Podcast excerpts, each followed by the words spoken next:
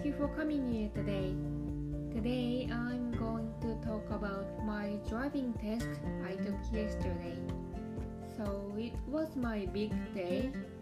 I took a road driving test to get a temporary driver's license and I passed.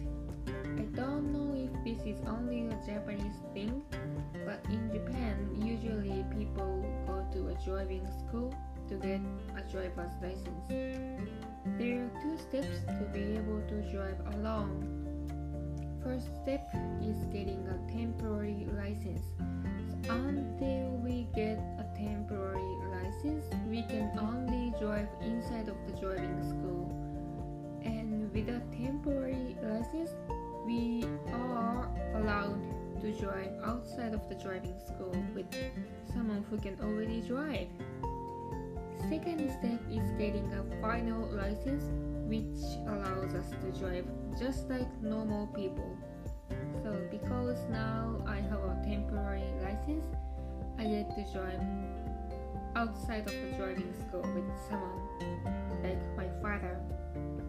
But I think I won't do that because the instructor said there are lots of accidents caused by people who have a temporary license me in the real world. So driving school don't want people to try driving outside. They only want us to drive with, with an instructor because it's more safe.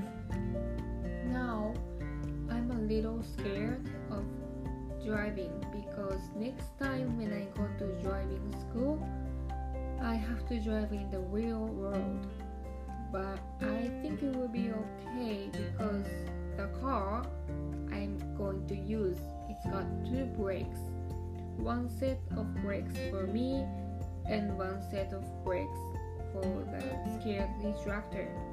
So the instructor can step on the brakes just in case I do something stupid while I drive. I hope I'll be okay so, in the next podcast, I think I'm going to talk details of the driving test. So, thank you so much for listening. Have a nice day. I will see you next time.